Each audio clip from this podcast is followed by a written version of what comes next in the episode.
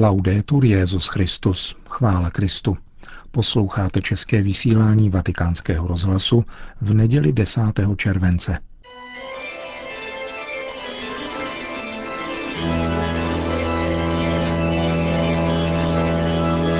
Církev a svět, náš nedělní komentář.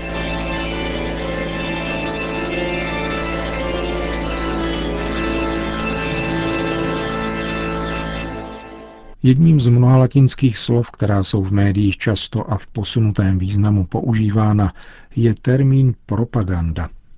Je to takzvané gerundivum slovesa propagare, rozmnožovat či šířit. Tento slovesný tvar naznačuje nutnost rozmnožování či šíření, a to původně v pouze biologickém, živočišném i rostlinném smyslu. Termín propaganda tedy doslova označuje to, co má být šířeno – Toto slovo vešlo v širší známost hlavně v barokní době, kdy se stala součástí názvu papežského úřadu Sacra Congregatio de Propaganda Fide, založeného v roce 1622. Tato kongregace se zabývala a zabývá misiemi, tedy právě šířením víry, nebo spíše a přesněji vytvářením a financováním církevních institucí v mimoevropském prostoru. Od 19. století začal ze slova propaganda těžit sekulární tisk, který jej používal výhradně v pejorativním významu, totiž k označení demagogického přesvědčování lidí za účelem získání přívrženců.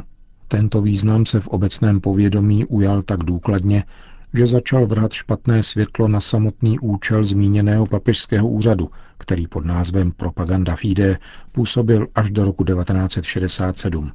Teprve tehdy byl přejmenován na Kongregaci pro evangelizaci národů.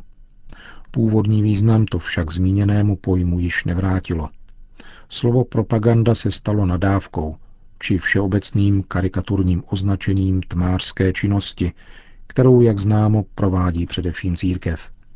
Propaganda se stala verbální zbraní, podobně jako mnoho jiných termínů, které byly v komunikačním prostoru moderního světa odcizeny církevnímu kontextu – tuto metodu odcizování slov jejich významu lze nazvat také deklarativním nominalismem a spočívá v jejich neúnavném omílání v nepatřičném kontextu až do úplné psychologické rezignace po případě přirozeného biologického zániku těch, kdo pamatují jejich skutečný význam. V dobách komunistického režimu jsme z médií slýchávali o mezinárodním imperialismu, který pod vedením Severoatlantického paktu ohrožuje lidové demokracie zemí mírové varšavské smlouvy. Tato rétorika, kromě celkového konfrontačního stylu, obsahuje jeden, v komunistickém slangu často se vyskytující pleonasmus. Toto nahromadění slov blízkého významu nevzniká náhodně, nýbrž ze snahy mluvčího přesvědčit druhé o něčem, k čemu nemá argumenty. Je to výraz lidová demokracie, který komunistická média užívala s velkou oblibou. Málo kdo si však tehdy lámal hlavu otázkou, a jaká jiná by vlastně mohla být demokracie než lidová? Zmíněná demokracie totiž v zemích mírové varšavské smlouvy nebyla příliš demokratická, či přesněji nebyla vůbec demokratická, protože nebyla demokracií. V těchto dnech se hodně mluvilo o Severoatlantické alianci, která nedávným vojenským cvičením ve východní Evropě proporčně odpovídala na hrozby, které přicházejí z vnějšku euroatlantického prostoru. Těmito hrozbami, jak bylo dále vysvětleno, jsou myšleny ruské akce na Ukrajině a v první řadě nelegální a nelegitimní anexe Krymu – Bohužel ani tento citát z tiskového prohlášení Severoatlantické aliance nepostrádá podezřele redundantní výraz. Jejím anexe doplněná dokonce o dva přívlastky, totiž nelegální a nelegitimní. A otázka zní, může být nějaká anexe jiná než nelegální a nelegitimní, tedy pokud je opravdu anexí? Pohled do slovníku, který říká, že anexe je násilné připojení cizího státního území k jinému státu, podává jednoznačnou odpověď. Z tohoto zběžného porovnání obou politických rétorik plyne závěr, který není příliš povzbudivý pro toho, kdo vkládá naději do tekutých mocenských struktur tohoto světa. Politická propaganda nemá nic společného se šířením pravd víry. Na pojmech křesťanské víry a hlavně morálky však parazituje a skrývá se za nimi, aby podnítila konfrontační smýšlení. Vzbuzuje zášť a opovržení na obou stranách, které ponouká ke střetu verbálními zbraněmi pomlouvání či zamlčování. Vzbuzuje zášť a opovržení, protože činí příkoří pravdě a spravedlnosti, což se děje vždycky, když jsou lidé nálepkováni, zpočátku jen verbálně a nakonec třeba i povinnou nášivkou na oděv. Pro věřícího křesťana, který nechce podlehnout této propagandě nevraživosti, která stále více prostupuje veřejný prostor, je rozhodující postoj, jaký zaujme k dějinám, ve kterých žije. Vysvětlovat si pouze politicky světové dění, o kterém jsme koordinovaně a anonymně informováni, vede dříve či později k odpadnutí od té víry, za kterou byl Ježíš Kristus ukřižován, jak ji definuje antický mučedník svatý Ignác Antiochijský. I naše nedávná minulost ukazuje, že se zášť v dějinách nejen usazuje, ale také obnovuje pod novými i starými jmény. Ze zbabělců minulosti bývají dnes hrdinové a z dřívějších hrdinů jsou nezřídka zbabělci dneška. Nebude snad nakonec jediným východiskem, aby všichni odpustili všem všechno? To je ovšem možné pouze vlastním, bezpodmínečným přijetím božího odpuštění, tedy milosti. Avšak zároveň také uznáním existence nepřítele všech lidí, který je jakožto otec lži první a poslední příčinou svárů a střetů mezi lidmi, jimž sugeruje vzájemnou zášť takovým způsobem, který lidé nedokáží překonat svými vlastními ani spojenými silami.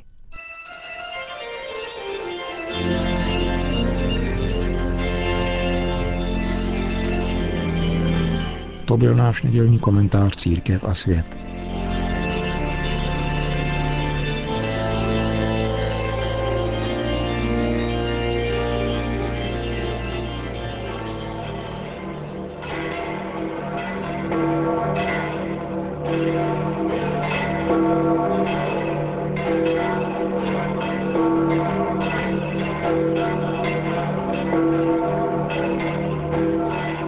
Dnes předpolednem se na svatopetrském náměstí za úmorného horka sešlo jen několik tisíc lidí, aby si vyslechli pravidelnou promluvu papeže Františka před mariánskou modlitbou Anděl Páně.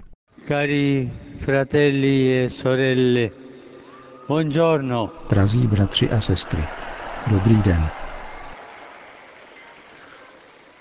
Oggi la liturgia ci propone la parabola detta del buon samaritano. Dnes nám liturgie podává podobenství o milosrdném Samaritánovi z Lukášova Evangelia. Tento prostý a podnětný příběh poukazuje na životní styl, jehož těžištěm nejsme my, nýbrž druzí, které i s jejich těžkostmi potkáváme na svojí cestě a kteří nás interpelují. Druzí nás interpelují. A pokud nás neinterpelují, pak něco není v pořádku, něco v našem srdci není křesťanské. Ježíš používá toto podobenství v dialogu s učitelem zákona o dvojím přikázání, které umožňuje vstup do věčného života. Mít rád Boha z celého srdce a bližního jako sebe samého. A kdo je můj bližní? zeptal se onen učitel zákona. Také my si můžeme položit otázku, kdo je můj bližní. Koho mám mít rád jako sebe samého? Svoje rodiče, svoje přátele, své krajany, ty, kdo jsou téhož náboženství jako já? Kdo je můj bližní? A Ježíš odpovídá tímto podobenstvím. Nějaký člověk cestou z Jeruzaléma do Jericha byl přepaden lupiči, okraden a polomrtvý nechán u cesty. Kolem jde nejprve kněz a potom levita, kteří spatří zraněného, ale nezastaví se a jdou dál. Potom jde kolem Samaritán, tedy obyvatel Samarska, kterým všichni židé pohrdali, protože nezachovával pravé náboženství. Avšak právě on, když si všimnul ubohého nešťastníka, bylo mu ho líto. Přistoupil k němu, obvázal mu rány, dopravil do hostince a staral se o něho. A na druhý den jej svěřil do péče hostinskému, zaplatil za něho a přislíbil, že později doplatí zbytek. A questo punto Gesù si rivolge al dottore della legge e gli chiede, V tomto bodě se Ježíš obrací na učitele zákona a zeptá se, kdo z těchto tří, kněz, levita či samaritán, se zachoval jako bližní k tomu, který se ocitl mezi lupiči. A on, poněvadž byl inteligentní, odpověděl, ten, kdo mu prokázal milosedenství. Takto Ježíš zcela obrátil výchozí perspektivu učitele zákona. A naši také. Netřeba zařazovat druhé do seznamu podle toho, kdo je můj bližní a kdo nikoli. Na mě závisí, zda jsem či nejsem bližní. Moje rozhodnutí určuje, zda jsem či nejsem bližní člověku, kterého potkám a který potřebuje pomoc. Třeba, že je cizincem, nebo je možná poněkud nevraživý. A Ježíš uzavírá, jdi a stejně jednej i ty. Krásné ponaučení. A opakuje to každému z nás. Jdi a stejně jednej i ty. Buď bližní bratrovi a sestře, když vidíš, že se ocitli v nouzi. Jdi a stejně jednej i ty. Prokazovat dobré skutky. Nejenom pronášet slova do větru. Napadá mne tu ona italská populární písnička Slova, slova, slova. Nikoli. Jednat, jednat, jednat. A dobrými skutky, které s láskou a radostí prokazujeme bližnímu, rozkvétá naše víra a přináší plody. Ptejme se, a každý ať si odpoví ve svém srdci, je naše víra plodná? Přináší naše víra dobré skutky? A nebo je spíš neplodná a tudíž spíše mrtvá než živá? Stávám se bližním, anebo jenom procházím kolem? Jsem z těch, kteří si vybírají lidi podle vlastního zalíbení? Tyto otázky je dobré si klást a činit tak často, protože na konci budeme souzeni podle skutků milosedenství. Pán se nás bude moci zeptat, pamatuješ tenkrát cestou z Jeruzaléma do Jericha? Ten polomrtvý člověk jsem byl já. Pamatuješ, to hladové dítě jsem byl já. Pamatuješ, migrant, kterého mnozí chtějí vyhnat pryč, jsem byl já. Ti opuštění staří lidé v domovech pro seniory, to jsem byl já. Osamocený pacient, kterého v nemocnici nikdo nenavštíví, to jsem byl já. Kéž nám Pana Marie pomáhá ubírat se cestou lásky, velkodušné lásky k druhým, cestou milosedného Samaritána. Pomoz nám žít hlavní přikázání lásky, které nám Kristus zanechal. To je cesta vedoucí do věčného života. La strada per entrare nella vita eterna. Po společné mariánské modlitbě Anděl Páně Petrův nástupce všem požehnal. Sit nomen Domini benedictum. Aiutorium nostrum in nomine Domini. Qui fecit celum et terram. Benedicat vos omnipotens Deus, Pater et Filius et Spiritus Sanctus. Amen.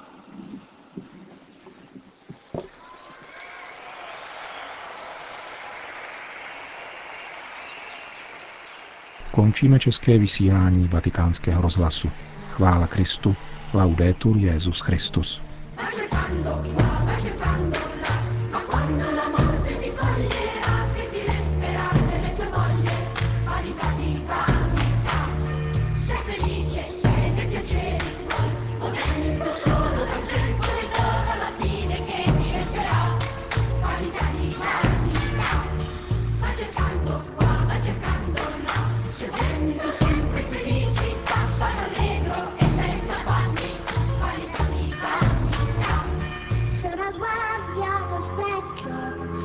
volta saranno non immagini certo, quel che giorno sarà della tua vanità.